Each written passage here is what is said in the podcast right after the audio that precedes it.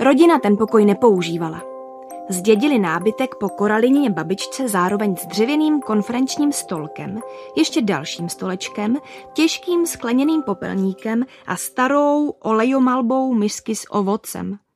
Koralina nikdy nechápala, proč by někdo chtěl malovat misku s ovocem. Jinak byl pokoj prázdný. Žádné parádičky na krbové římse, žádné sošky a hodiny, nic, co by pokoj zútolnilo a zabydlelo. Ten starý černý klíč studil víc než ty ostatní klíče. Vsunula ho do klíčové dírky.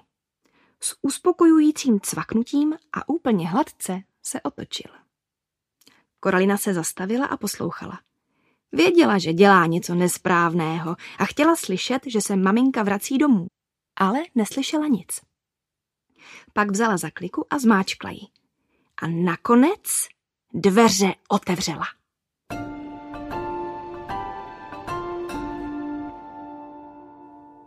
Za dveřmi byla tmavá chodba. Cihly zmizely, jako by tam nikdy nebyly.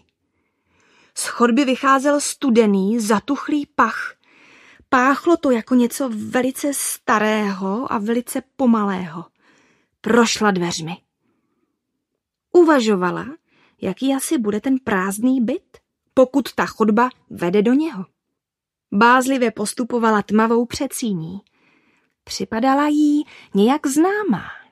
Koberec pod nohama byl úplně stejný jako ten, co měli doma. Tapety byly stejné jako ty jejich, obrázek na zdi byl stejný jako ten, co vysel v jejich předsíni. Věděla, kde je. Je ve svém vlastním bytě. Nikam neodešla. Zmateně potřásla hlavou. Pořádně si obrázek prohlížela. Ne, nebyl úplně stejný. Na tom v jejich předsíni byl chlapec ve staromódních šatech, který se díval na nějaké bubliny. Tady taky, ale výraz v jeho obličeji byl jiný. Díval se na ty bubliny, jako by se jim chystal něco velice ošklivého provést. A v jeho očích bylo cosi zvláštního. Koralina na ně hleděla a snažila se přijít na to, co je na nich divného. Už to skoro měla, když někdo řekl Koralino?